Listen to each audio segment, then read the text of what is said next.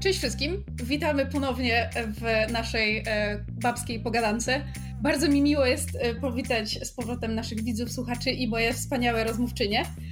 Niestety tym razem w nieco okrojonym składzie e, z tego miejsca bardzo pozdrawiamy Karolinę, która niestety nie czuła się dzisiaj najlepiej, więc z nami jej dziś nie ma, ale są ze mną, tak jak poprzednio, Ania, znana jako Ramaru, znana jako Dir Hadrian, którą możecie kojarzyć z sesji na podsłuchu i podsłuchane.pl. Jest ja, też Sandra Chlewińska. Dzień dobry. Tak. Jest Ania Szydlik. Tym razem na kamerze Cześć. i z kotem. Dokładnie. Tak. Jest y, Zuza Marmaris. Hej. Znana w internecie jako Marmaris. I jest Marta, znana na Twitterze jako Marta Seriously. Hejka wszystkim! Tak jest. Wracamy do Was w nowym roku, um, zwarte i gotowe. E, I z tego miejsca zachęcamy oczywiście do przesłuchania naszego poprzedniego odcinka, jeżeli e, jeszcze tego nie zrobiliście. E, I przypominamy, że będziemy sobie rozmawiać tutaj w babskim gronie o graniu w RPG, o tym, jakie są nasze doświadczenia z tym związane, czy to graniu w RPG papierowe, czy to przez internet, czy na żywo, czy play by forum, bo takie przypadki też się tutaj zdarzały. I chciałabym zacząć od tego, że mieliśmy bardzo miły i sympatyczny odzew na nasz pierwszy odcinek, co nas bardzo cieszy. Bardzo dziękujemy. Cieszymy się, że się podobało i że chcieliście więcej. I chcielibyśmy się e, odnieść do paru komentarzy, które pod tamtym odcinkiem były. Było bardzo dużo komentarzy e, i bardzo za nie dziękujemy. Jest kilka kwestii, które przy ich okazji chciałybyśmy poruszyć, bo um, uważamy, że są fajnym jakby wyjściem do, do dalszej dyskusji. E, więc tutaj Ala Maris e, pod poprzednim odcinkiem napisała, to odnośnie tworzenia postaci i ich płci, jakiś czas temu zauważyłam, że mam problem z kobiecymi postaciami. Często łapię się na tym, czy to przy PBF-ach czy RPGach, że mam fajny pomysł, potencjalnie uniwersalny i pasujący do dowolnej płci, ale automatycznie widzę postać jako mężczyznę, chociaż logicznie nie ma to żadnego uzasadnienia. No i łatwiej wymyślać mi cechy postaci męskich niż kobiecych, co niezwykle mnie frustruje. Nie wiem, czy to nie wina jednak utartych schematów i pewnego spojrzenia na płcie i bohaterów w popkulturze i przewadze tych męskich. A że naprawdę potrzebuję fajnych i oryginalnych postaci kobiecych w swoim życiu, mam sama ze sobą e, takie postanowienie, że będę starać się grać właśnie tylko kobietach, zarówno na PBF-ach, jak i w. Mam nadzieję, że mi się to uda i jakoś się przełamie. E, podejrzewam, że tutaj wszystkie życzymy Alamaris e, e, powodzenia w tym postanowieniu żeby zróżnicować, zróżnicować te, te postacie. Ale wydało mi się to bardzo ciekawym e, wątkiem w tym sensie, że są nawet badania statystyczne, nie wiem czy, czy wy to kojarzycie.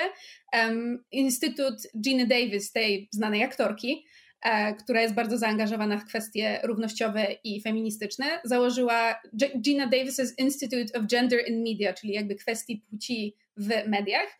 I oni przeprowadzają mnóstwo fascynujących badań na temat tego, jak kobiety są przedstawiane w popkulturze i w mediach.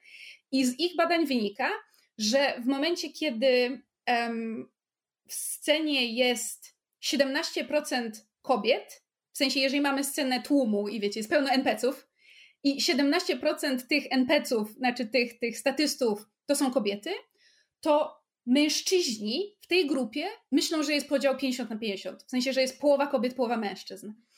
A jeżeli jest 33% kobiet, to mężczyźni odbierają tę scenę tak, jakby była w niej przewaga kobiet. Jakby kobiet było więcej niż mężczyzn, mimo że jest ich tylko 33%. I wydaje mi się, że to jest fascynująca statystyka, bo pokazuje, jak bardzo tak naprawdę mamy zaburzone postrzeganie e, postaci kobiecych, jakby tylko w scenach tłumu, już abstrahując od tego, jak, jakie są wyniki badań na temat na przykład procentu um, ról, e, ten, e, głównych ról kobiecych w popkulturze, czy um, jaką, jaki procent ról mówionych jest przez, przez kobiet, przez kobiety. Więc moje pytanie jest do Was takie, czy też odnosicie wrażenie, że właśnie to, jak w popkulturze często mamy głównych bohaterów, a nie bohaterki, i jak popkultura, zwłaszcza ta nerdowska, jest mimo wszystko pokazywana przez pryzmat męskiego punktu widzenia, ma wpływ na to, jak, jak gramy w RPG i jak wchodzimy w ogóle w to, w to hobby, jak też w nim, w nim odgrywamy postacie. Może zaczniemy tutaj od, od Ani, mojej tutaj współ gospod gospodarzyni? Gospodarki? Nie, czekaj, gospodarka to co innego. Jestem gospodarką. Radmaru, zmieniaj nick, coś tam, współgospodarką. Gospodyni, to jest to słowo, które szukałem. Trzeci pseudonim na internecie. Radmaru Dear Hadrian Gospodarka. Um, wiesz co, to jest całkiem pojemne pytanie i myślę, że cały odcinek nawet można byłoby o tym powiedzieć, tylko trzeba byłoby się też głębiej zastanowić nad tym wszystkim. E, ale na pewno jakby zgadzam się z tym, że obecność kobiet nawet w 33% jest postrzegana jako więcej niż w rzeczywistości, bo się jakby zawsze, zawsze to się wiąże z jakimś takim zdziwieniem, że wow, że tutaj jest kobieta, to nie jest standardowa rzecz, żeby było ich tak dużo. E, I, I, jakby nawet, w sensie, ja chcę, żeby było więcej kobiet w mediach inne takie, ale jakby od, jakby, kurczę, nie chcę użyć, czy, nie chcę użyć słowa, że, to jest, że wydaje mi się to dziwne, tylko że to jest zauważalne dla mnie. E, I, I mam takie, zawsze takie pozytywne zaskoczenie, że wow, tutaj jest tak dużo kobiet, ale tak naprawdę no często to jest to 33%, więc to tak naprawdę nie jest ogromna różnica.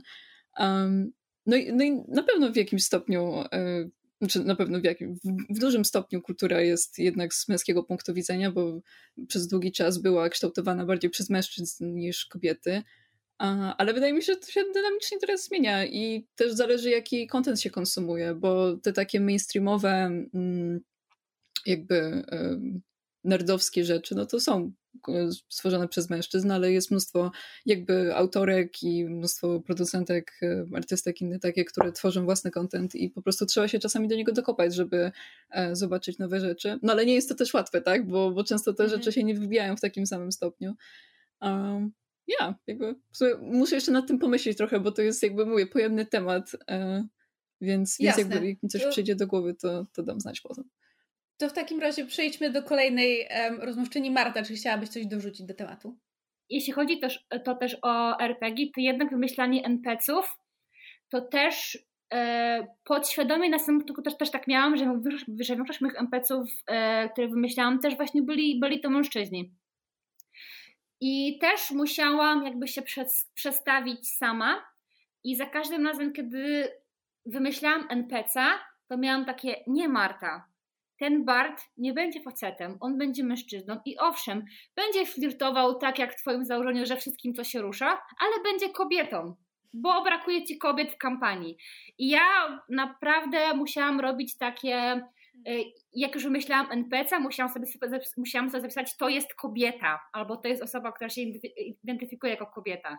I musiałam przestawić to, co, to, co miałam w głowie, na też takie, na też takie bardziej otwarte myślenie, bo jednak, tak jak mówiłam, to, co my produkujemy, też w, w dużym, yy, dużej części jest przez to, co my konsumujemy, yy, inspirowane. Mhm, tak, to jest, czytamy... to jest zupełnie nieświadome. Tak, tak, dokładnie. Mhm. Więc dopóki ja nie zaczęłam o tym czytać i jakby badać tego, co ja tworzę, ja nie byłam tylko świadoma, że wszyscy moi bohaterowie to są biali heteroseksualni mężczyźni musiałam, to jest w pewnym, momencie taki, taki shift przechodzi w mózgu twoim i masz takie, o nie, o nie, ja piszę o białych heteroseksualnych mężczyznach, czemu? Jak długo można, co nie? Um, Ania, tutaj chciałam się zwrócić do Ciebie, bo um, ja wiem, że Ty też bardzo dużo czytasz, e, że tak powiem, książek i literatury i też sama piszesz e, i wiem też, że starasz się właśnie aktywnie czytać jakby um, dużo pisarek i, i, autorów z grup marginalizowanych.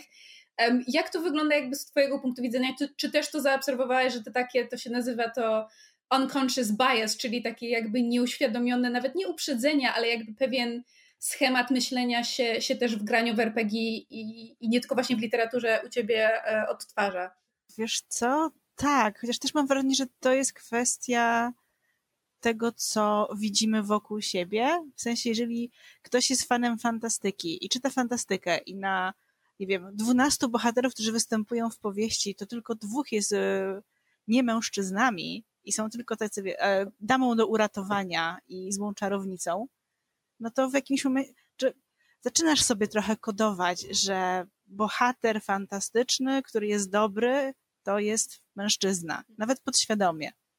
I to ci tak i, i zostaje. A propos ten, kryjówki doktora Strange'a, przecież w MCU przez długi czas było w sumie tak, że kobieta w filmie była jedna. Mhm. Taka licząca się. Przecież e, wszyscy pamiętamy w, w Endgame Infinity War tę piękną scenę. Nie, czekaj, w, w Avengers Endgame, ale mi się pokicikało. W Avengers Endgame tę y, wybitną feministyczną scenę, która miała pokazać, ile kobiet jest w MCU, kiedy je wszystkie widzieliśmy na ekranie i było tylko takie. Mm, nadal za mało i nadal za późno.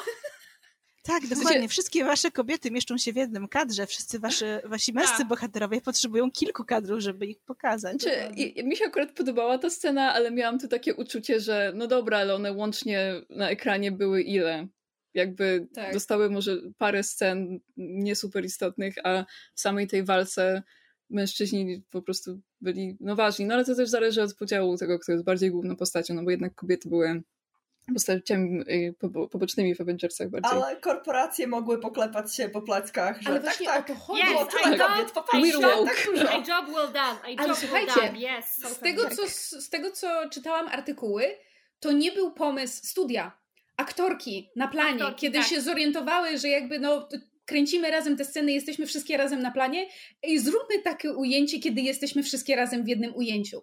I dla mnie to jest fascynujące właśnie z, z dwóch względów. Po pierwsze dlatego, że widać, że zaczyna być to myślenie też u samych kobiet na zasadzie ej, pokażmy, że tu jesteśmy, nie stójmy tylko w tle na drugim planie, ale równocześnie jest też to takie myślenie na zasadzie o, no przecież widzicie, że jest nas tyle, czy to nie wystarczy? Nie jakby odpowiedź brzmi nie, to jest nadal za późno i nadal za mało, jakby tego powinno być e, więcej. I tutaj chciałam się odnieść do, do ciebie, Zuza, bo w poprzednim odcinku jakby dużo mówiłaś o swoim prowadzeniu i chciałam się zapytać, czy podobnie tak jak na przykład Marta, e, zauważyłaś, że tworzenie kobiet NPC-ów jest jakby świadomą aktywnością, którą musisz podejmować? Czy, czy, czy to jest już coś, co na tym etapie e, dzieje się naturalnie u ciebie? Tak, muszę. Nawet było to coś, o czym chyba dziewczynom powiedziałam w którymś momencie, e, jak zaczęłam im prowadzić, że ej, chyba, chyba stworzyłam za dużo facetów, NPC-ów. W pewnym momencie przeczytałam listę i było takie, hmm, coś, coś nie bardzo. Mhm. E, więc tak, muszę, muszę też o tym myśleć cały czas, szczególnie, że e, na przykład już trochę odchodząc od mojego prowadzenia, grając przez tyle lat, nawet powiedzmy z tą moją długoletnią ekipą, e, na przykład założyłam sobie, że postać, którą grałam, czarodziejka Kolegium Płomienia, że będzie biseksualna. I biseksualna, ale bardziej w stronę dziewczyn. I bardzo szybko okazało się, że ona po prostu nie ma z kim romansować. Nie dlatego, że nie pojawiały się kobiece postacie, tylko że one były głęboko nieinteresujące. Och. I bo wiecie, to były zawsze jakaś karczmarka, córka karczmarza, jakaś NPC, która pojawiła się na jedną scenę, dziękuję, do widzenia. W trakcie tych ośmiu lat grania pojawiły się może cztery kobiece postacie, które powiedzmy były bardziej rozbudowane, bardziej warte uwagi, z czego z dwoma mieliśmy bardzo antagonistyczne stosunki. Enemies Więc... to friends to lovers? Mm. Not really. Znaczy być może w jednej... Enemies to enemies. Enemies to, oh, enemies to let's kill each other. e, więc jakby myślę, że trochę z każdej strony jest ten problem. E, mhm. I jakby ja jako, jak prowadzę teraz staram się na to bardziej zwracać uwagę i e, jakby mam w zanadrzu już trochę kobiet, już kilka, kilka z nich e, moje panie spotkały, e, na kilka muszą poczekać. E, też jakby staram się bardzo świadomie tworzyć kobiece postacie, które mają jakąś pozycję siły, czy to mhm. polityczną, czy militarną, ale jakby, no jeśli to jest świat fantazy, w którym jakby nie ma problemu z równouprawnieniem, to ja fajnie by było, żeby kobiet na pozycjach siły było, to, było tyle samo, ile mężczyzn. Mhm. E, więc jakby staram się też od tej strony myśleć o NPC-ach nie tylko właśnie pod względem płci, ale też pod względem kto trzyma władzę w tym mieście, czy kto trzyma władzę, nie wiem, w gildii złodziei, czy gdziekolwiek. Mhm. Jakie, e, jakie więc... role odgrywają? Tak, tak, żeby to nie było, że okej, okay, mam 50% kobiet, ale wszystkie z nich to, nie wiem, właścicielki sklepu na przykład, tak, albo nie wiem, jakieś zielarki czy coś, tylko żeby faktycznie, jeśli już kobiety są, to żeby pełniły też te ważniejsze funkcje w społeczeństwie. Mhm, E, I to myślę, że jest jakby też kwestia, która jest, e, nie wiem, o której myślę, że rzadko kto, rzadko który mężczyzna może myśli prowadząc, bo jakby nigdy, nigdy nie spotkałam się z tym, może poza paroma nielicznymi wyjątkami. Muszę wspomnieć o mojej długoletniej sesji Warhammera, gdzie jakby księżną jednego z księstw jest kobieta i jest to stworzona oryginalnie postać i tak dalej. Ale jakby bardzo rzadko się zdarzało mi grając spotkać z NPC-kami, które faktycznie trzymałyby władzę i jakby, nie wiem, potrafiłyby jednym spojrzeniem przywołać całą salę do spokoju czy coś takiego, nie? Mhm. Albo kiwnięciem Więc palca kierować wojskiem. Role, bo tam jest... Tak, tak. Mm. W Critical Role jest właśnie dużo takich postaci e, kobiecych, które są takie bardzo powerful i dlatego Ach, bardzo sobie Bright cenię. Ale Bright umówmy się, Queen. Matt Mercer po prostu e, widać, że on ma pewien typ. Tak, że jego żona jest w tym typie, więc Tak. E, dokładnie. Chciałam się zapytać, Sandra, jak to, jak to wygląda z Twojej perspektywy? Czy jakby e, zgadzasz się z, z z tym, co tutaj nam się wyłania, wyłania z dyskusji? Czy masz podobne e, odczucia i, i doświadczenia? E, to znaczy tak, e, jak usłyszałam to pytanie, e, e, e, pytanie widza, to automatycznie ze mną e, zarezonowało, dlatego, bo zadawałam sobie bardzo podobne pytania i miałam bardzo podobne odczucia w momencie, kiedy tworzyłam tak naprawdę swoją pierwszą kobiecą postać, którą grałam po chyba dziewięciu latach grania jedynie postaciami męskimi i myślałam sobie właśnie, e, dlaczego przez tyle lat e, chciałam grać tymi męskimi postaciami. Dlaczego automatycznie moje myśli skłaniają się e, e, do, do tego, żeby zagrać męską postacią? I doszłam do wniosku, że być może bierze się to z jakiegoś, nie wiem, głęboko zinternalizowanego poczucia niskiej wartości jako kobieta, że jak chcemy stworzyć postać jakąś do grania w e, wymyślonym świecie, chcemy, żeby ta postać była fajna, żeby była cool, żeby była, żeby była silna, żeby była po prostu, żeby e, inne postacie dobrze na nią patrzyły, żeby inne postacie, nie wiem, lubiły ją. E, I jeśli o naszym kobiecym gatunku same kobiety myślą sobie po prostu, że są jakieś gorsze albo jakieś e, po prostu nie tyle, nie tyle warte, co postacie męskie, no to automatycznie to, co chcemy tworzyć, no to właśnie te, te, te no, męska postać, tak? Dlatego, bo nasze myśli automatycznie e, kierują się na tą fajność, która została nam e, jakby no, przedstawiona po prostu w tyle mediach. Mamy no, wybrane mózgi wszyscy, Mhm. tak? Że właśnie to, co jest męskie, to to jest fajne, a to, co, to, co jest kobiece, no to jest, no to jest e, tak słabe e, i, e, no i po prostu nie takie, nie takie cool, tak? Więc e, zanim stworzyłam tą, tą właśnie moją pierwszą e, kobiecą postać, musiałam naprawdę bardzo, e, bardzo dużo pozmieniać trybików w mojej głowie, że hej, ona nie musi być facetem, żeby być cool. Hej, ona może być silna na swój sposób i no, bardzo, bardzo dużo rzeczy musiałam po prostu e, właśnie, właśnie, właśnie pozmieniać i e, w efekcie udało mi się stworzyć postać taką, którą w tym momencie nie wyobrażam sobie jako, jako mężczyznę i naprawdę bardzo czułam się dumna z grania nią i czułam się świetnie e, nią grając. Jeszcze dodatkowo e, jakby wybrałam sobie też taki temat, który też też kojarzy się, e, kojarzy się zazwyczaj e, z taką, no nie wiem, trochę słabością i tego typu postacie zazwyczaj umierają na sam początek, czyli taki wątek e, matki. E, Ona nigdy nie mogła mieć e, dzieci, ale była matką dla jednej z e, NPC-ów, tak jakby była jej nauczycielką i przy okazji miała bardzo matczyne uczucia do niej. I to też jest taki wątek, który zazwyczaj jest, wydaje mi się, pomijany w wielu historiach, że jak jest jakaś matka, to tak, e, dobra, zróbmy jej taką fryzurę na jedną stronę, tak jak wszystkie te matki w anime i zabijmy ją w pierwszym chapterze. Yeah! Więc no, niestety.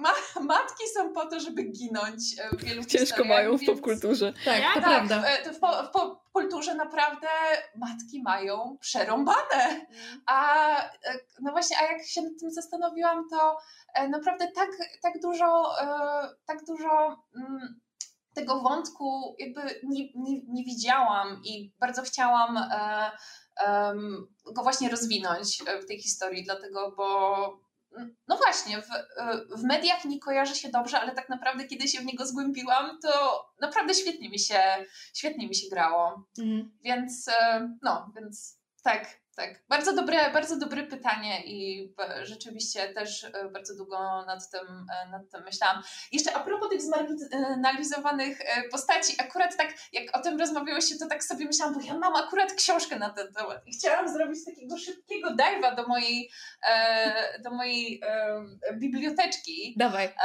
Jeśli, jeśli uda mi się to zrobić szybko, bo nie chcę tutaj Was trzymać w niepewności, ale przeczytałam pierwsze rozdziały i bardzo mi się podobały, więc może mogłabym właśnie też Wam polecić chwileczkę. E, to jaka jest ta książka, jaką chciałaś nam polecić? Tak. Nazywa się teraz. O, jest w drugą stronę, więc będę musiała, będę musiała ten. E, spokojnie, o, u, nas, u nas jest dobrze. Jest tam drzewo. Jest, jest, jest dobrze. Writing diverse characters okay. for fiction, tak? Writing diverse characters for fiction, TV or film. Uh, oh, okay. Lucy V. Hay. No, jest, jest po angielsku, no właśnie bardzo, e, bardzo, bardzo mi się spodobała dopiero, e, tak jak mówiłam, przeczytałam kilka rozdziałów, nie przeczytałam je do końca, ale już e, z początku naprawdę no, fajna lektura, więc cieszę się też, że no, coraz częściej też w w literaturze też zwracana jest uwaga, zwracana jest uwaga na ten, na ten problem i nawet już właśnie tworzone są książki wspomagające tworzenie takich bardziej zróżnicowanych postaci. Są mhm. nawet kursy, wiedziałam, pisarze z grup zmarginalizowanych właśnie prowadzą kursy. Hej, chcesz napisać książkę o e, rdzennych Amerykanach? Ja jestem rdzen, pisarką rdzenną Amerykanką i to jest mój kurs, jak nas pisać. Elo! O! To, są, to, to, są, musiałabym go znaleźć, ale naprawdę są, są takie całe kursy i są jakby fora i też e, coraz częściej widzę właśnie w książkach tak zwane sensitivity readers, czyli jeśli piszesz jakiejś właśnie grupie zmarginalizowanej, to dajesz tą książkę do przeczytania osobie z tej grupy, że ona powiedziała, ok, to jest dobra, jakby to faktycznie opisuje, jak wygląda nasze życie i to jest ok, jakby daje pod ok. Oczywiście jakby różnią się, różnią się sposoby zmarginalizowania oraz jakby nasze, nasze życiowe doświadczenia, ale coraz właśnie częściej, częściej, to jest, jest dla moim zdaniem jest bardzo super, właśnie, właśnie coraz częściej właśnie widzę prośby o właśnie o takie sensitive read. Mhm. To jest, to jest dobry pomysł, bo często um, jakby autorów do dodawania jakiejś świecie diverse postaci zniechęca to, że trzeba zrobić dużą ilość researchu, a przy researchu jest czasami tak, że możesz nie przeczytać jakiejś jednej istotnej rzeczy i to będzie jakby gwoździem do twojej trumny potem i po prostu ludzie stwierdzają, że lepiej nawet nie próbować, bo potem dostanie się hejt przez to, e, ale myślę, że myślę, że jednak warto próbować. Jakby czasami research zajmuje dużo, czasami trzeba się kontaktować z ludźmi, którzy właśnie należą bezpośrednio do grupy, o której piszesz, ale e, to ma ogromne pozytywne efekty, więc jakby czasami trzeba się wysilić, żeby, żeby coś zmienić w kulturze i myślę, że... Do tego jeszcze chciałabym dodać, skutki. że jakby ja też dużo o tym czytam, szczególnie na Twitterze i szczególnie właśnie wśród autorów, gdzie na przykład nawet sami autorzy zmarginalizowani mówią, że fajnie, że nas piszecie, ale na przykład są tematy, które jednak powinniście nam zostawić. Mhm. E, I to, to bardzo wyszło w, mm, kiedy były protesty w USA na temat e, w, e, w, Black Lives Matter. Tak, Black Lives Matter, że jednak e, biali autorzy piszący, piszący o, o rasizmie mm, nie bardzo, kiedy, kiedy jakby są książki czarnoskórych autorów na ten temat, że jakby lepiej może tego nie pisać, ale na przykład polecić książkę pisaną przez osobę, która jakby tego doświadczyła, że jakby są pewne tematy, na których jakby biali autorzy niekoniecznie powinni się wypowiadać. Tak nie mają to. pogłębionego jakby zrozumienia tematu. Jakby tak, zawsze jak... lepiej się dowiadywać u źródła, zamiast tak, usłyszeć dokładnie. coś z piątych no. ust, nie? Na no. takiej zasadzie. E, a nie e, chciałaś no, się odnieść się... do, do tego, co Sandra mówiła? Tak, tak. E... e tak. A, Obie, ty też, a nie chcą się odnieść. Obie chciałyśmy, tak. tylko... Dobrze, znaczy generalnie a propos tych matek, to ja pamiętam bodajże John Wick w takim swoim podręczniku dla mistrzów gry Graj Twardo nawet pisał coś w stylu mistrzowie gry, zostawcie rodziców, bohaterów w spokoju, nie zabijajcie ich.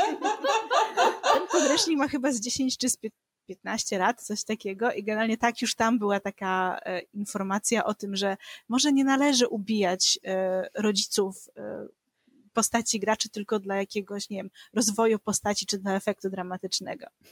Mhm. Matki w RPGach zagrożone od tysięcy lat. Tak, tak dokładnie. Save the mothers! Save the mothers! Tak. Znaczy... Jeszcze a propos tego podziału na męskie i żeńskie, to wydaje mi się, że to też często odbieramy w ten sposób, że kobiece nawet może nie jest gorsze, ale inne, bo cała popkultura i kultura nas informuje, że tak jakby męskie oznacza też doświadczenie uniwersalne, tak jakby mhm. dla wszystkich ludzi, a kobiece z tego jest to oznacza doświadczenie kogoś innego, w związku z tym y, wymaga więcej, jak to ująć, wysiłku poznawczego mhm. od odbiorcy, a męskie jest takie dla wszystkich. Mhm, Plus jest ten mhm, taki brzydki mhm. stereotyp, który, wiecie, pokutuje, to słynne kobiety są z Wenus, a mężczyźni z Marsa i, i to takie utrzymywanie, że kobiety są jakby zupełnie innym gatunkiem i są niepojęte i niezrozumiałe i nie da się y, zrozumieć, dlaczego postępują tak, jak postępują, co nie jest prawdą, bo jakby wystarczy być świadomym działania pewnych mechanizmów społecznych, pewnych właśnie kwestii tego, jak płcie są e, odbierane, jakie są różne role, które odgrywają i można dojść do tego, dlaczego kobiety się zachowują w taki, a nie inny sposób. Porozmawianie z kobietą też pomaga. Na w tej przykład. Kwestii. Na przykład. Generalnie to podejście, że wiesz, obie płcie są e, obcymi gatunkami i my się nigdy nie porozumiemy, to jest tak, przepraszam, zwykły bullshit. Trzeba się po prostu postarać, bo dwójka ludzi jest się w stanie dogadać. Tak Dokładnie. jest. Tak jak mówiłyśmy w poprzednim odcinku, tak jak w RPGach najważniejsza jest komunikacja, tak w życiu też najważniejsza jest komunikacja. Dokładnie. Y, odnosząc się do tego, co Ania powiedziała, w grach komputerowych to jest bardzo widoczne, bo jak gramy mężczyzną w grze, to raczej wszyscy się z nim uosabiają, w tym kobiety, bo po prostu to jest jakby domyślny, e, domyślny wygląd postaci, domyślna jakby forma, którą zazwyczaj spotykamy w grach, więc to jest normalne, że jak gramy w jakiś, nie wiem, Assassin's Creed jesteśmy Ezio, to po prostu jesteśmy Ezio, mhm. ale jak grasz w, w Tomb Raidera e, i tam jest Lara, która jest kobietą i grasz jako facet, to nie masz tak, że jesteś Larą. W sensie, przynajmniej z tego, co jakby czytam na internecie i z tego, co rozmawiałam z innymi ludźmi, to albo nie wiem, jak y, w Bajonecie czy coś w tym stylu, tam zawsze się postrzega postać kobiecą, którą i tak my sterujemy i my nią gramy, jako inną postać. Jakby to nie jesteśmy my, to jest ktoś, na kogo my patrzymy i każemy mu robić rzeczy, ale to nie jest, to nie jesteśmy my w grze, to nie jest nasz awatar. Ale jak grasz mężczyzną, to się bardziej z nim uosabiasz. Nie wiem, nawet jak w jakimś God of Warze czy coś w tym stylu. Ja zupełnie nie wyglądam jak Kratos i w ogóle, ale no jednak jestem Kratos, je, zabijam wszystkich, tak? Więc to jest to co też, innego. To też jest interesujące, bo jak rozmawiam ze swoimi kolegami i jak oni mają właśnie wybór między płcią damską a męską, to co ciekawe, oni zawsze wybierają damską. Mam takie, mają, ja się mówię, pytam się dlaczego oni, no bo jak to, jak mogę, to czemu nie? Biorąc pod uwagę e... też, jak dużo gier ma przede wszystkim tylko i wyłącznie męskiego bohatera, jakby nie daje ci wyboru, to wydaje mi się właśnie bardzo ciekawe, że mężczyźni, którzy na przykład dużo grają w gry, jeżeli już mają okazję wybrać, jakiej płci postaci grają, to wybierają kobietę na zasadzie, to jest coś nowego, to jest coś, co rzadko mi się zdarza. Wiesz co, z jednej y, strony Counterpoint. I would mm -hmm. give them a little bit of credit, ale z drugiej strony na moje pytanie większość moich znajomych odpowiadała, jak już mam patrzeć na postać przez nie wiem, ileś tam godzin, to niech to będzie kobieta. Tak, tak. Skoro jest, widok z, skoro jest widok z trzeciej osoby, a mam grać w tą grę przez następne 100 godzin, to przynajmniej chcę popatrzeć na tyłek jakiejś babki, tak? Dokładnie. Ale wiecie, Takie to odpowiedzi jest, słyszałam bardzo to często. jest ten problem, um, prawdopodobnie kojarzycie, no bo wszystkie jesteście w internetach, ale przybliżymy może słuchaczom, bo nie wszyscy wiedzą. Jest taka kwestia e, male gaze i male fantasy. Znaczy male power fantasy. Bo chodzi o to, że w popkulturze większość postaci kobiecych to jest, jest jakby z punktu widzenia mężczyzn, więc jest bardzo często hiperseksualizowana i, i właśnie jeżeli facet miałby grać kobietą, znaczy jeżeli już chce na coś ładnego popatrzeć, to sobie popatrzy na ładną kobietę, ale jeżeli ma się wczuć w jakby silną, e, decyzyjną postać, która ma własną autonomię i odgrywa ważną rolę, to wcieli się w mężczyznę i mężczyźni są jakby przedstawiani w popkulturze w taki sposób, że oni wyglądają tak jak marzenie mężczyzny. W sensie faceci chcą być jak faceci z popkultury i chcą mieć partnerki takie jak kobiety z popkultury, ale nie chcą mhm. być kobietami z popkultury i nie chcą tak. mieć takich partnerów jak, albo partnerek jak mężczyźni z popkultury. Rozumiecie o co mi chodzi? W sensie jakby... tak. Um, dla mężczyzn y, taki Kratos jest na zasadzie u, ja chcę być taki jak Kratos. A kobieta jak widzi Kratosa to ma takie, no Kratos jest dobrym ojcem, ale nie chce być napakowanym mięśniakiem, półbogiem tak. czy coś tam. Jakby Kratos niekoniecznie jest kobiecym ideałem mężczyzny. A z kolei tak, kobieca postać ważne, Lara chcę... Croft no, no. Mhm. Nie chcę być z Kratosem, bo tak mm, Kratos jakby wszystkie, wszystkie jego żony umierają jakby podejrzane, nie chcę być jego żoną. Znaczy, umówmy się, są kobiety, jest... które możliwe, że chciałyby być z Kratosem, ale może na krótko, na przykład na jedną noc. Um, a z kolei no, na przykład... Kratos... No, no. Kratos w najnowszej części jest super ojcem, jest super, ale nie zapomnijmy, że w poprzednich częściach e, była mechanika po prostu e, pójścia do domu publicznego i po prostu dzikiego. Tak, no dokładnie, no jakby to było, jakby ja, kobieta, która gra w to, wydaje mi się, że byłaby bardziej zażenowana niż stwierdziła, że o Boże, on jest taki super, bo ma tyle lasek naraz. No. Jakby to jest po prostu takie, że jakby czuję, że to zostało napisane z perspektywy mężczyzny dla mężczyzny po prostu. Mm -hmm. I oczywiście można w to grać i nie, niektóre dziewczyny lubią, e, ale to się wydaje takie jakby bardzo, bardzo czuć autora w tym, nie wiem jak to powiedzieć. To nie jest bardzo, bardzo względem... Mhm. Bardzo właśnie czuć tą, tą, tą, tą męską fantazję, że opatrzcie, są taki napakowany, mam bardzo mało emocji, e, mam, mam tyle lasek i to jest taki jakby taki dosyć wyraźny schemat, w, mhm. szczególności w grach wideo, to, to, e, to się teraz zmienia, ale z tego co zauważyłam, to i tak się zmienia przez pryzmat kobiety, w sensie E, albo, albo co najmniej dziecka, że dużo teraz głównych bohaterów w grach wideo, żeby stworzyć ich bardziej realnymi, takimi bardziej rzeczywistymi. O, ten ma tutaj, ten w The Last of Us ma córkę, a tutaj Kratos ma syna i to jakby robi ich takimi bardziej ludzkimi. Czytałam jakby... w ogóle e, bardzo fajny artykuł na ten temat, nie pamiętam dokładnie gdzie, ale jest to dosłownie powiedziane, że Mężczyźni, którzy wychowali się na tych grach wcześniejszych, teraz je robią i chcą przedstawiać swój punkt widzenia, a duża część z nich jest ojcami, mhm. więc nie interesuje ich granie jakimś tam kratosem napierdalającym, zabijających wszystko, tylko interesuje ich to doświadczenie bycia rodzicem. Mhm. Więc to jest takie trochę, trochę może branża gier wideo dorasta. Troszeczkę. Just ja to lubię, szczerze mówiąc to pogłębia jednak postać, postać tak, tak, owszem, i ale, ale podoba mi się, że właśnie e, zawsze jakieś takie te hasła, że jeśli chcecie gier dla siebie, to je zróbcie i poniekąd teraz to się dzieje, tak? Mm-hmm. Ludzie, którzy wcześniej byli marginalizowani czy tam pomijani, teraz robią gry dla siebie, robią gry, które, w które chcieliby grać, w których są pokazani i właśnie dotyczy to o dziwo też białych heterofacetów, tak? Którzy jednak chcą widzieć może bardziej rodzicielskie doświadczenie w grze niż tylko, nie wiem, zabijanie i przelew krwi. Jak już, właśnie, jak już właśnie mówimy o ojcach i grach o ojcach, to nie rozumiem, czemu nikt z nas jeszcze nie wspomniał o Dream Daddy. Ja właśnie przeszło mi, przeszło mi przez głowę. Dream Daddy Simulator. Game of the Year. Jak tak i tak. I właśnie e, e, ostatnio, tak jak już podsumowując, może nie podsumowując, tylko jak chciałam ostatnie zdanie od siebie, dlatego mi się bardzo podoba e, Hades od Super Giant Games, bo Zagrios jakby on jest takim typem bohatera, którego dawno nie widziałam, on po prostu jest miły i masz takie jakby a dawno... równocześnie morduje. Dokładnie, tak. dokładnie, jakby rozgrywka jest, ale za to y, jakby główny bohater jest, jest tak miłą postacią, że ja jakby, ja jako kobieta odczuwam przyjemność i napierdalając jako Zagreus i rozmawiając jako Zagreus z całą jego rodziną. Takie, yes, more please. Ale słuchajcie, ja, ja podejrzewam, że to jest y, przykład trendu, który się właśnie rozwijał od pewnego czasu, gdzie jakby do tej pory mieliśmy właśnie przede wszystkim to male power fantasy i male gaze,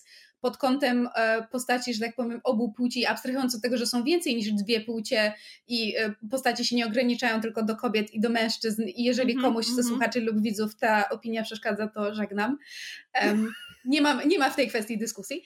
Um, natomiast dążę do tego, że widać też, że zmienia się właśnie typ postaci, które widujemy, bo zaczyna tworzyć popkulturę i media coraz więcej bardziej zróżnicowanych osób, bo to, o czym wy mówicie przy Zagreusie, to jest niemalże himbo. Himbo to tak, jest. za himbo. Tak. Właśnie chciałam powiedzieć, himbo, bo dla tych, którzy mogą nie wiedzieć. Zdefiniowane. Himbo to jest mhm. typ postaci, która jest owszem napakowana, jakby umięśniona, zazwyczaj przystojna, ładnie wygląda. Jest przy tym zazwyczaj może nie głupia, ale taka prostolinijna, powiedzmy, ale przede wszystkim, i to jest najważniejszy, najważniejszy element, jest miła, jest ciepła, jest tak. empatyczna, nie jest jakby tym uosobieniem, wiecie, ABS-a bez szyi, e, toksycznego mięśnia, kadresa i tak dalej, tylko właśnie jest, jest ciepłym, silnym mężczyzną, który jakby może niekoniecznie, nie, nie musi być głupi, ale jakby najważniejsze jest to, że troszczy się o innych i, i nie jest toksyczny. I jest powód, dla którego jakby zarówno widzowie, jak i twórcy zaczynają iść w tym kierunku. I też jest powód, dla którego ja jak tylko widzę w jakimś RPG-u, właśnie jak gram w jakiegoś RPG i się pojawia jakiś himbo, to ja po prostu natychmiast jest ulubiony NPC i ulubiona postać, bo... Adopcja. Tak, bo jest Aha. mało, znaczy bo do tej pory mieliśmy mało takich postaci, więc każda taka postać jest po prostu, y, wiecie, mile widziana.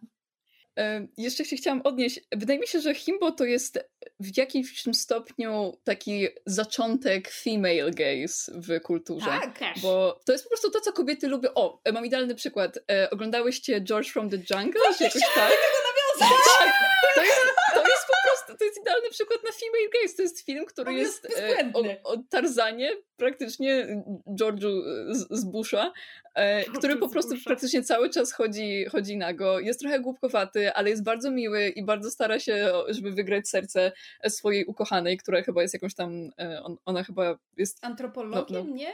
Chyba tak, chyba e, ma jakąś pracę w każdym razie w nauce. No i próbuje jej za, jakby zaimponować i, i, jest, i to, jest, to jest urocze po prostu. I, I śmiesznie się ogląda ten film. On nie jest specjalnie dobry, ale to był po prostu dość... E, przełomowy dla female gaze film, bym powiedziała. Znaczy, on nawet nie był przełomowy wtedy, kiedy wyszedł, no bo jakby wtedy Później. też popkultura mm -hmm. wy wyglądała inaczej, ale to, co mnie strasznie ujmuje, to jest właśnie te, to, że teraz, analizując popkulturę i patrząc wstecz, widzimy, że że były tego przykłady i że to nie jest tak, że film, który ma właśnie e, elementy female gaze, czy jakby takiego innego spojrzenia na męskie postacie, w ogóle nie mógł kiedyś powstać, tylko mhm. jakby było ich o wiele mniej, a teraz, teraz mamy w, w tej kwestii pewne, pewne zmiany. Mhm. Tam jest świetna scena, jak, jak ten George łapie konia takiego dzikiego, wiecie, i ma rozpiętą koszulę i, i stoją kobiety e, przy płocie i tak na niego patrzą i są te, jakby zachwycają się generalnie, no bo mężczyzna jakby z, z, z koniem po prostu bardzo powerful i taki, wiecie, w kontroli nad nim inny takie i się tak zachwycają, a potem ujęcie na dwóch facetów stojących w tyle z takim stwierdzeniem, ja nie wiem, co, co one w nim widzą, nie?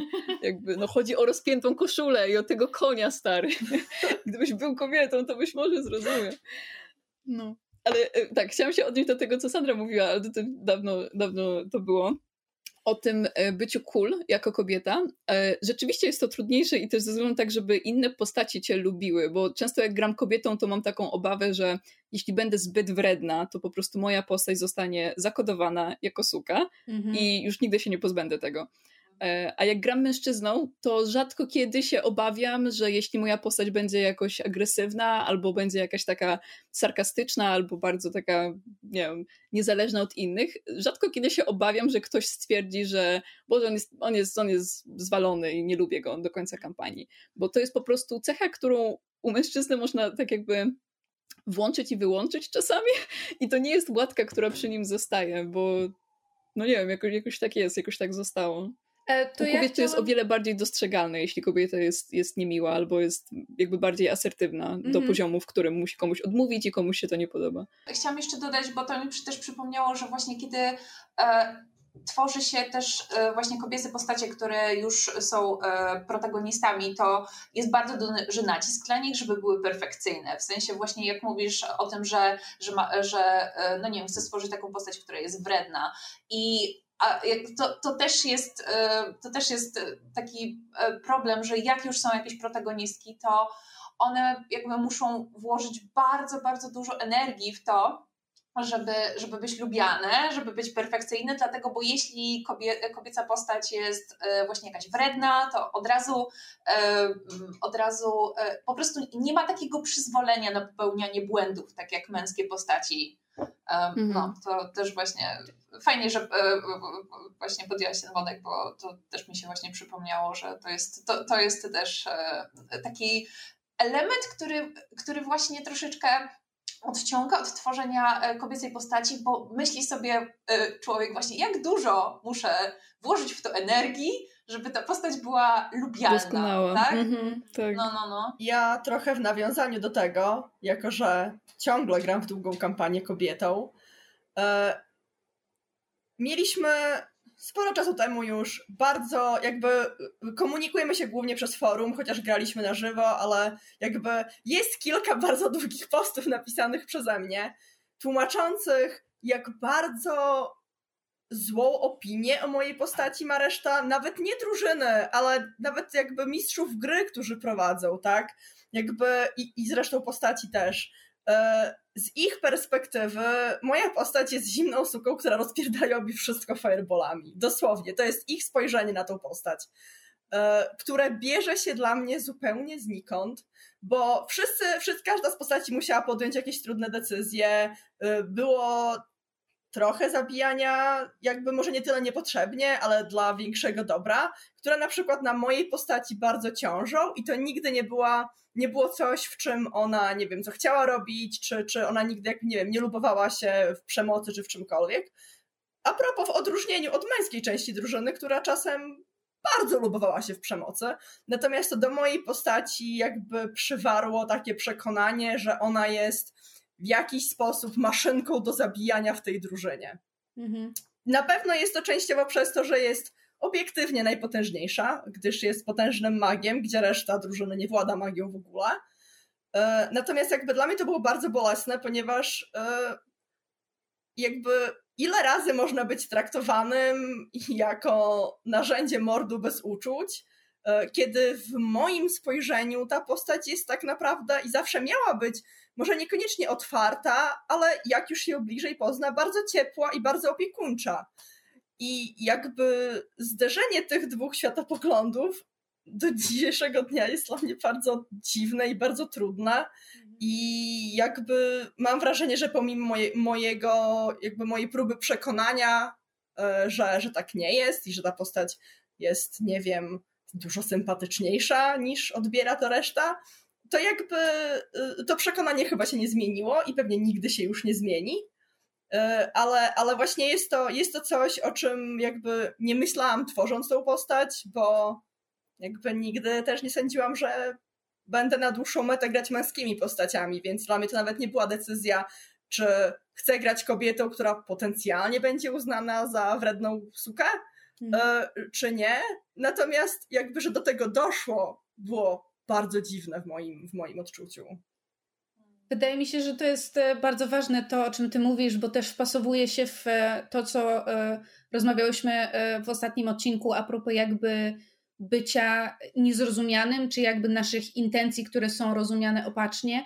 Zwłaszcza w RPGach mam wrażenie, gdzie to jest ta właśnie, o tym też rozmawiałyśmy, że to jest ta bezpieczna przestrzeń, gdzie chcemy móc odgrywać różne emocje, różne e, historie, różne postacie, które są nam bliższe lub dalsze, ale jakby chcemy to móc robić w, wspólnie i bez takiego ryzyka jakby oceny i też często w jakimś oderwaniu od świata rzeczywistego, gdzie jakby umówmy się, wszystkie tutaj, jak jesteśmy kobietami, wiemy, że to właśnie podejście pod tytułem A jak kobieta jest um, wygadana, mówi co myśli, nie daje sobie w kaszę dmuchać, to jest suką albo jest wredna, to się bierze ze świata realnego. Kobiety są tak traktowane.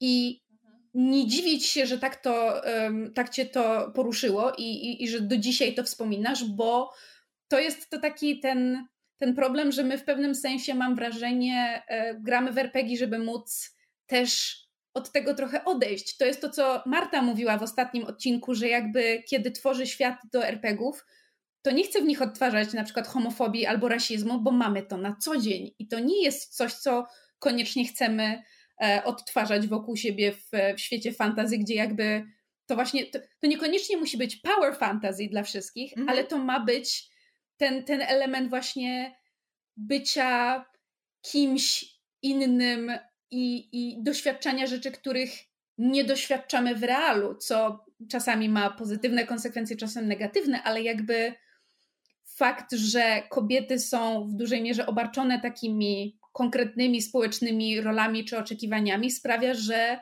kiedy one się odtwarzają w świecie, gdzie wolałybyśmy przez to nie przechodzić, to potrafi być w pewien sposób tym bardziej, um, mam wrażenie, bolesne. To też jest kwestia, którą um, chciałam poruszyć, że um, cały czas jakby w tym temacie właśnie e, tego, ile mamy kobiecych postaci w popkulturze, bo jest w pewien sposób taki, taka, taka, ta, ta, taki element się pojawia tego, że w momencie, kiedy mamy niewiele postaci żeńskich w popkulturze, to dzieje się to, o czym wspominałaś e, ty, Sandra, czyli jakby to, że ona musi być perfekcyjna, że ona musi być idealna, że ona mu, musi być uosobieniem tych wszystkich rzeczy, które czynią ją kobietą a jedna, jeden człowiek, jedna kobieta nie może być tym wszystkim.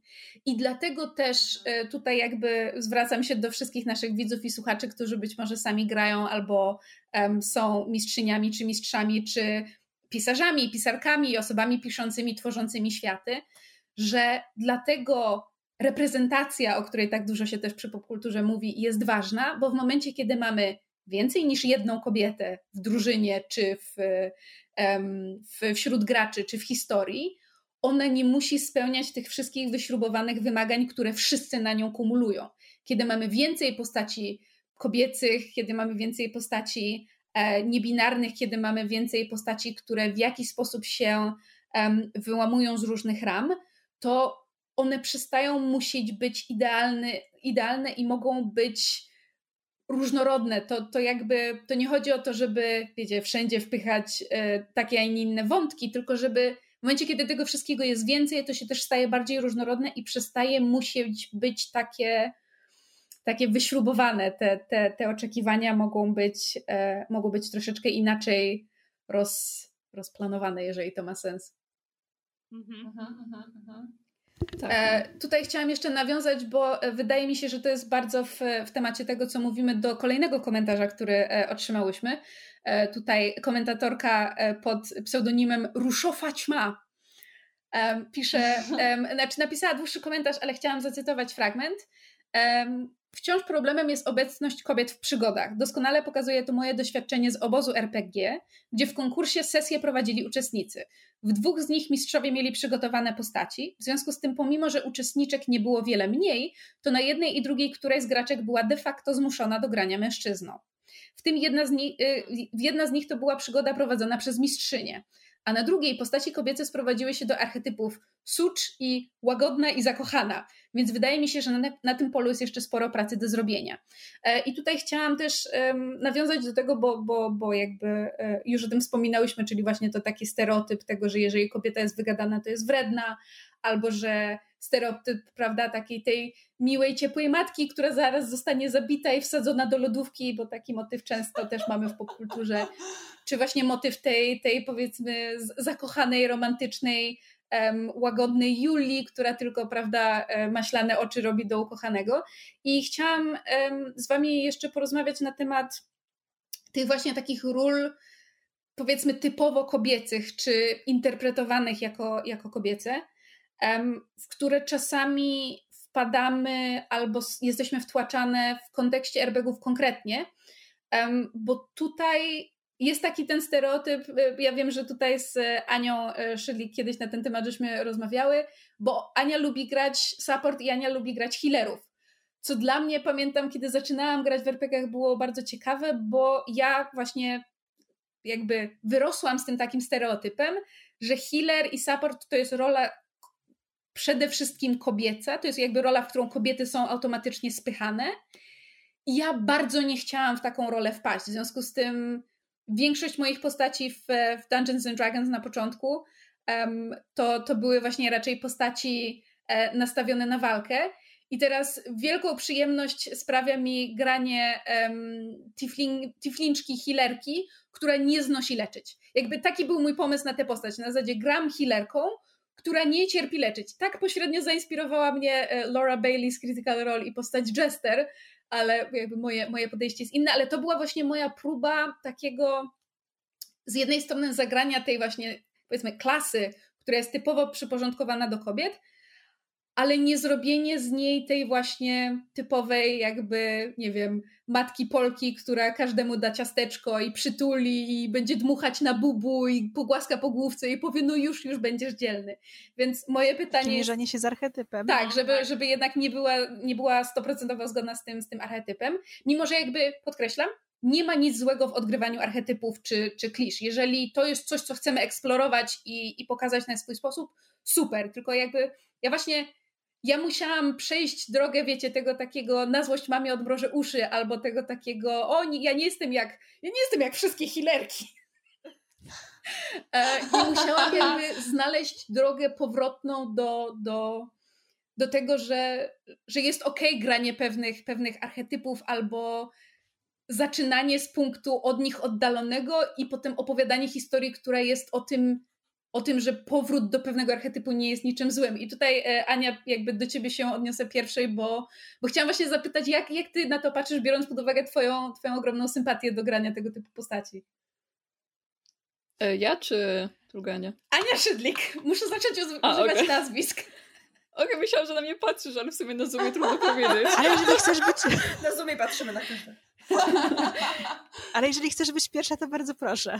E, nie no, ja bardzo lubię grać healerami, ja zresztą gram klerykiem, tylko że on jest mężczyzną, e, ale jak mówiłaś e, o tych wszystkich rolach właśnie kobiecych, że zazwyczaj healer to jest kobieta, to akurat zaczęłam myśleć o tym, że, bo gram ostatnio w Overwatcha, w sensie wróciłam do grania w Overwatcha i ja zawsze zaczynałam od grania healerami, no i tam jest dość, w sensie tam też są healerzy jako mężczyźni, ale jest jednak więcej kobiet healerek. I zawsze miałam jakieś takie takie uczucie, że to trochę przypał grać healerem i to dodatku jakąś kobietą, bo to jest takie, to jest takie typowe, że grasz w grę jako dziewczyna i grasz dziewczyną i to na pozycji, która musi się zajmować drużyną, a sama nikogo nie zabija praktycznie. I jakoś miałam taki, taką wewnętrzną potrzebę udowodnienia, że umiem też grać innymi postaciami, więc zaczęłam po prostu próbować grać postaciami, które po prostu mordują, albo tam mają ogromną tarczę i inne takie. Ale to jest, to jest jakby to jest takie autotoksyczne zachowanie, które jest się świadomym, że jakby jestem świadoma mechanizmów, jakie doprowadziły że, y, do tego, że myślę tak o tym i wiem, że to jest złe, ale jednak trudno się pozbyć takiego uczucia, takiego ja nie jestem tylko healerem, ja też potrafię trafić w kogoś i go zabić i w ogóle, więc, więc no, mm, tak to mm. wychodzi czasami. Tak, to jest, tak, to... dlatego no. To jest takie myślenie, nie jestem, nie jestem jak inne dziewczyny, I'm not tak, like the tak. other girls Mhm. Mhm. Y, Trzeba też, się wyzbyć tego.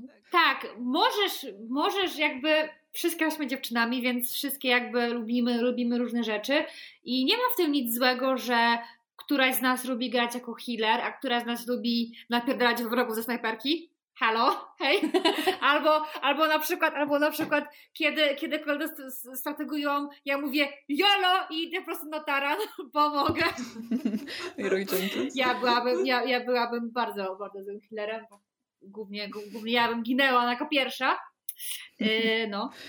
Ale to właśnie, ale to właśnie takie, takie poczucie I'm not like the other girls jest, jest, uważam, dla nas dziewczyn jest takie dosyć bardzo toksyczne, bo to sprawia, że nie tylko staramy się dowieść czegoś e, innej płci, ale też, że przestajemy lubić siebie nawzajem. Mhm. Siebie mhm. jako tak, dziewczyn. I ono poniekąd właśnie też bierze się z tego takiego poczucia, że w momencie, kiedy kobiety są przez, powiedzmy, nie wiem, społeczeństwo czy popkulturę postrzegane jako XY, to jest też ten, wiecie, to jest ten schemat na zasadzie, że jeżeli jedna kobieta na przykład zachowuje się, powiedzmy, nie wiem, nie okej, okay, albo robi coś kontrowersyjnego, to, to w jakiś sposób nagle to rzutuje na wszystkie, mimo że z mężczyznami zazwyczaj tak nie jest i mam wrażenie też, mhm. że dlatego mężczyźni tak um, alergicznie reagują na, wiecie, e, not all men, bo oni nie są przyzwyczajeni do tego, że jeżeli że się jakby zachowanie jednego mężczyzny przekłada, przekłada na wszystkich innych, a kobiety w pewnym sensie muszą z tym sobie radzić od dawna i mam wrażenie, że stąd się trochę bierze to właśnie nie jestem taka jak inne, bo o kobietach mhm. krążą jakby tak złe opinie i jakby, że, że oczywiście, że zaczynasz mówić, ale ja taka nie jestem, tylko że odkodowanie sobie w głowie, że inne kobiety są wspaniałe, zajmuje strasznie dużo czasu i pracy. Jezu, to jest, no. mam wrażenie, to o czym też tutaj rozmawiamy, że jakby to takie zrozumienie, że to, że nie wiem, kiedyś się z jakąś dziewczyną poprztykałam na dyskotece, albo jakaś dziewczyna kiedyś dla mnie była niemiła, albo tu się ścięłam z jakąś ciotką, to nie znaczy nagle, że wszystkie kobiety są złe. Tylko mhm. po prostu kobiety są dokładnie tak samo jak ja, identyfikujące się jako kobieta, jesteśmy złożone, skomplikowane i mamy w sobie zarówno ogromne pokłady, pokłady pozytywnych cech, jak i negatywnych, jak i zupełnie neutralnych. I to takie odkodowanie w sobie tej, tej zinternalizowanej mizoginii jest strasznie pracowite. I ja bardzo często mhm. się zastanawiam, czy mężczyźni rozumieją, jak dużo pracy w to wkładamy, żeby nie było, toksyczna męskość też jest bardzo niepokojącym elementem społeczeństwa i rozpracowanie tego w wypadku e, mężczyzn i nie tylko mężczyzn też jest męczącym procesem, ale mówimy tutaj jakby o, o kobietach. Mhm. I, I zgadzam się, że to takie te, te, to pojęcie, że um, I'm not like the, like the other girls i towarzyszące temu takie nastawienie, to się nazywa uh, pick me girls Czyli, mhm. czyli to takie na zasadzie, że właśnie ja nie jestem taka jak inna, więc wybierz mnie, wybierz mnie, ja jestem ta fajna. To są dwa mhm. nastawienia, które są nam w jakiś sposób um, podświadomie zakodowywane, które strasznie trudno jest odkodować i które potem powtarzają się w bardzo, bardzo wielu um, przeróżnych dziedzinach. Mhm. Ale w ogóle mhm. pytałam się Ani o healerów. A, mogę jeszcze szybką uwagę? Dawaj. E, że dużo z tych rzeczy się sprowadza do tego, do takiego hipotetycznego myślenia, a co jeśli mężczyzna mnie zapyta o coś tam i będę musiała mu udowodnić swoją wartość i po prostu nie chce się być stereotypem kobiety grającej w coś i, i dlatego zawsze chce się tak trochę odstawać, żeby jakby żeby jakiś gościu tylko nie pomyślał, że ja gram w RPG albo w gry komputerowe tylko healerami, bo przecież każda dziewczyna by grała healerem, a ja nie chcę być taka, bo on wtedy pomyśli, że nie jestem prawdziwym gamerem. To jest w ogóle albo... abstrakcyjne nie, myślenie. Może nie idźmy w prawdziwych gamerów, to jest prawdziwą grą, będziemy albo tutaj siedziały do północy. Albo dziewczyny tylko grają w gry, które da się romansować, na przykład Dragon Age Inquisition. Tak. Ale bo mam wrażenie, że jest też takie, znaczy to, to, to nie jest nic um, jakby um, krytycznego, znaczy w sensie, że wartego krytyki, um, nic negatywnego, że na przykład jest coś takiego, że na przykład jak macie właśnie y, internetowe strzelanki typu Overwatch, że w pewnym sensie granie healerem jest prostsze. Właśnie dlatego, że jakby wspierasz swoich towarzyszy z drużyny, a niekoniecznie odgrywasz rolę, prawda, tego first shooter, który, który tam wbiega i, i rzuca się na wszystkich i, i, trzeba polegać na milionie różnych, prawda, tam e, czynników. Więc w pewnym sensie jest to klasa, powiedzmy, czy typ grania w, w grę, który jest poniekąd przeznaczony dla słabszych graczy, dla ludzi, którzy zaczynają albo boją się że tak powiem, grać w, w, na, na, froncie, ale niestety to się. To, to automatycznie w przekonaniu niektórych ludzi przekłada się na to, że w takim razie to jest rola kobieca. No bo umówmy się, pokutuje to przekonanie, że dziewczyny nie umieją grać w gry albo gorzej grają w gry. Mhm. Ja, ja, bym powiedziała, że jakby e, w Overwatchu jest zróżnicowany poziom trudności u różnych postaci i to nie zawsze jest u healerów, bo są też jakby, e, jakby DPS i tanks też mm. mają jakby zróżnicowany poziom trudności, ale rzeczywiście przy healerze jest to poczucie, że skoro nie musisz nikomu celować prosto w głowę i strzelać headshotów co 3 sekundy, to oczywiście gra jest łatwiejsza, ale żeby być dobrym healerem, to też jest sztuka i jakby masz całą drużynę na głowie, więc no. ja, ja, po prostu, ja lubię, ja lubię e, klasy postaci, które muszą się zajmować resztą drużyny, bo po prostu lubię strategię i lubię e, takie zarządzanie i bycie menadżerem drużyny, więc, więc tak. Ania, jak ty, y, Ania Szydlik, jak ty zarządzasz zasobami ludzkimi w RPGach? Tak, żeby wszyscy dożyli do końca walki. No, to jest wbrew pozorom bardzo drużyny. ważne. To jest wbrew pozorom bardzo ważne i czasami bardzo trudne, jak wszyscy usiłują umrzeć, bo się rzucają na tego wielkiego potwora. Mhm. Ale nie, ja generalnie rzecz biorąc, bo e, jak ja zaczynałam grać w MMO, to raz, że właśnie wszyscy healerzy byli uważani chyba za właśnie taką klasę typowo dla dziewczyn i taką no, dla słabszych graczy. A ja, a ja generalnie rzecz biorąc bardzo lubiłam od początku, a dwa, że pierwsze MMO, w którym grałam tak na poważnie, to były Guild Wars. I tam można było, jedną z klas był taki typowy healer, i ja sobie tym healerem tak sobie grałam powolutku, nikt nie za, nie za specjalnie chciał mnie brać do drużyn, więc grałam ze znajomymi i z mężem, było fajnie. Po czym przekroczyłam jakiś poziom, dotarłam tak fabularnie do dwóch trzecich fabuły w grze i nagle wszyscy mnie chcieli do drużyny. Ja generalnie wchodziłam do części wspólnej i byłam największą gwiazdą, bo byłam healerem na odpowiednim poziomie. I to z jakiegoś powodu dało mi, wiecie, takiego, jakby to nazwać, boosta dla e, mojej samooceny jako healera, że owszem, może e, nawet na początku ludzie nie wiedzą, że potrzebują healerów, ale kurczę, potrzebują i tym trzeba umieć grać. Mm. I mhm. to jest fajna klasa, że mi to tak trochę zostało. Mm. Ale coś, coś w tym jest, że jakby jak drużyna, jeżeli mamy w RPG-u w sensie papierowym, mamy drużynę na przykład złożoną z jakiegoś spellcastera, fightera i nie wiem, roga, to jeżeli nikt z nich nie ma leczenia, to lepiej módlmy się, żeby mistrz gry był um, albo mistrzyni byli um, łaskawi i dawali dużo potek leczenia, bo ta drużyna może długo nie pożyć. Patrzę bezpośrednio na Zuzę. W kolejnej sesji będziemy się prawdopodobnie bić ze zielonym smokiem, o. a nie mamy żadnego kleryka przy sobie. O, to, że nie macie kleryka nie znaczy, że nie macie healera, chciałam tylko powiedzieć. To też prawda. Mamy mało To prawda, jak macie druida, to już jest dobrze. Albo nawet barda. No, nawet Mamy. barda. Mają i druida, i barda. No to Ej, co się przejmujesz? I, i, Celestial Warlocka. Like... No to pani, no jakby problem rozwiązany. Właśnie, dokładnie. Dacie radę. Dacie radę. Jak nie, to wiecie, reinkarnacja na postaci YOLO. Tak. mam jeden Z tego co pamiętam, to yy, wskrzeszanie kosztuje tylko 200 golda, czy coś oj tam, takiego, oj no tam. no więc no zbierać. Zależy na którym poziomie, czy macie część ciała, czy nie i ile postaci zostanie. No, tak. Dokładnie.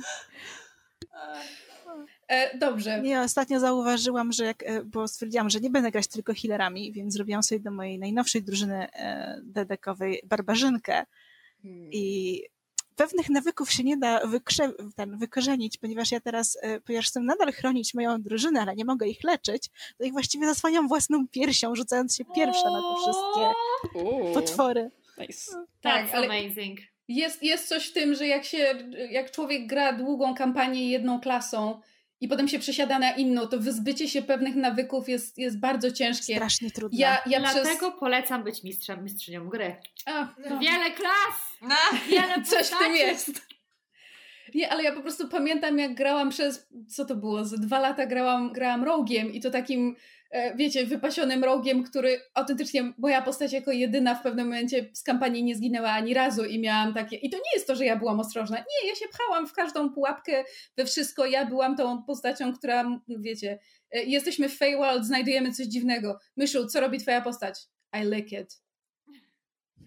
Po prostu, bo, bo, po prostu jakby branie na siebie ryzyka było dla mnie ciekawe, w sensie chciałam zobaczyć, co się stanie dalej ale potem przesiąście się właśnie na granie, na granie kleryczką i to jeszcze na dodatek taką, która nie lubi leczyć i a, a, a muszę jakoś tę moją drużynę utrzymać przy życiu, to, to dużo czasu mi to zajęło. I, I też właśnie odnajdywanie się w tych takich, bo y, mam wrażenie, że wspominałam na tym, y, o tym w poprzednim odcinku, że jakby za, kiedy zaczynałam grać, to stworzyłam postać, która, która była stosunkowo podobna do, podobna do mnie, a im dłużej gram, tym bardziej tworzę postacie różne ode mnie, ale też zauważyłam, mhm. że dużą przyjemność mi sprawia branie pewnych archetypów, czy to RPGowych, czy właśnie fantazy, czy jakby pewnych takich archetypów, na przykład tworzenia bohatera i robienie ich z twistem.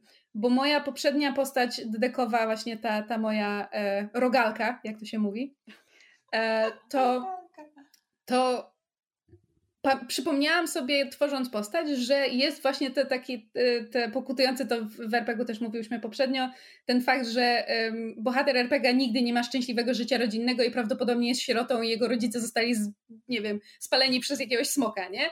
Zawsze trzeba mieć to tragic backstory. A ja miałam takie, a co gdyby nie?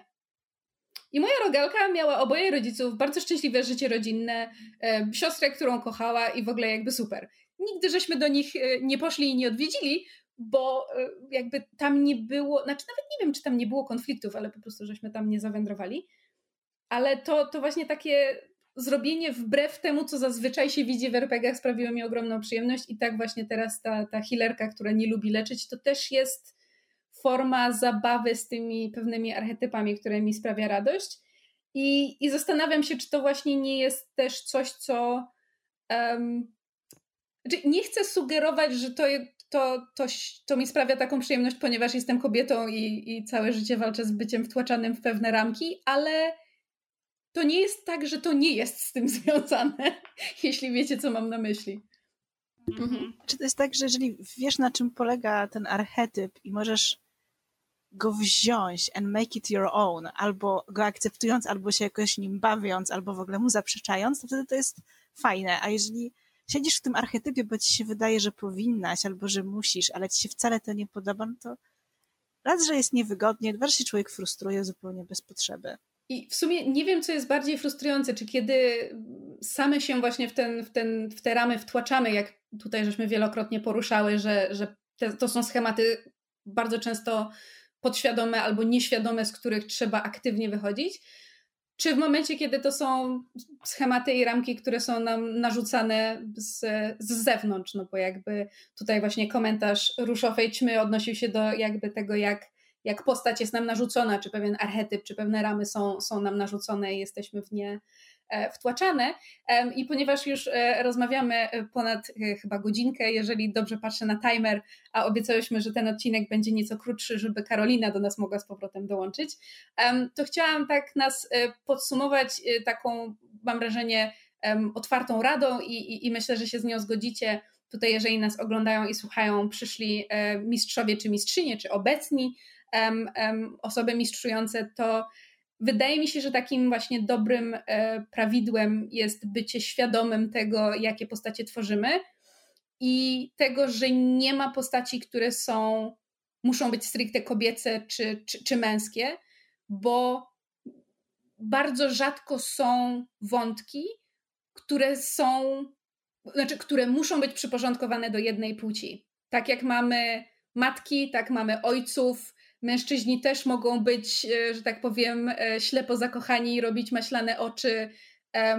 Władcą księstwa może być zarówno, że tak powiem, e, wredna księżna, która poza tym jest też na przykład bardzo troskliwa względem lokalnych sierot, a może być też władcą, prawda, jakiś marsowy, marszczący się książę, który poza tym na przykład bardzo kocha zwierzęta i, i, i ratuje biedne, ranne sarenki. Jakby postacie nie muszą wpadać w pewne archetypy bezmyślnie i jeżeli poświęcicie troszeczkę wysiłku i za każdym razem, kiedy przedstawiacie swoim graczom, czy swoim czytelnikom, czy słuchaczom, jeżeli tworzycie jakieś inne treści postać, zastanówcie się, czy macie na pewno konkretny powód, dlaczego ta postać ma być tej, a nie innej płci i zastanówcie się, czy przypadkiem nie stoją za tym pewne klisze, które warto by było odwrócić. Na zasadzie, jeżeli zawsze do tej pory były karczmarki, to czemu nie zrobić karczmarza?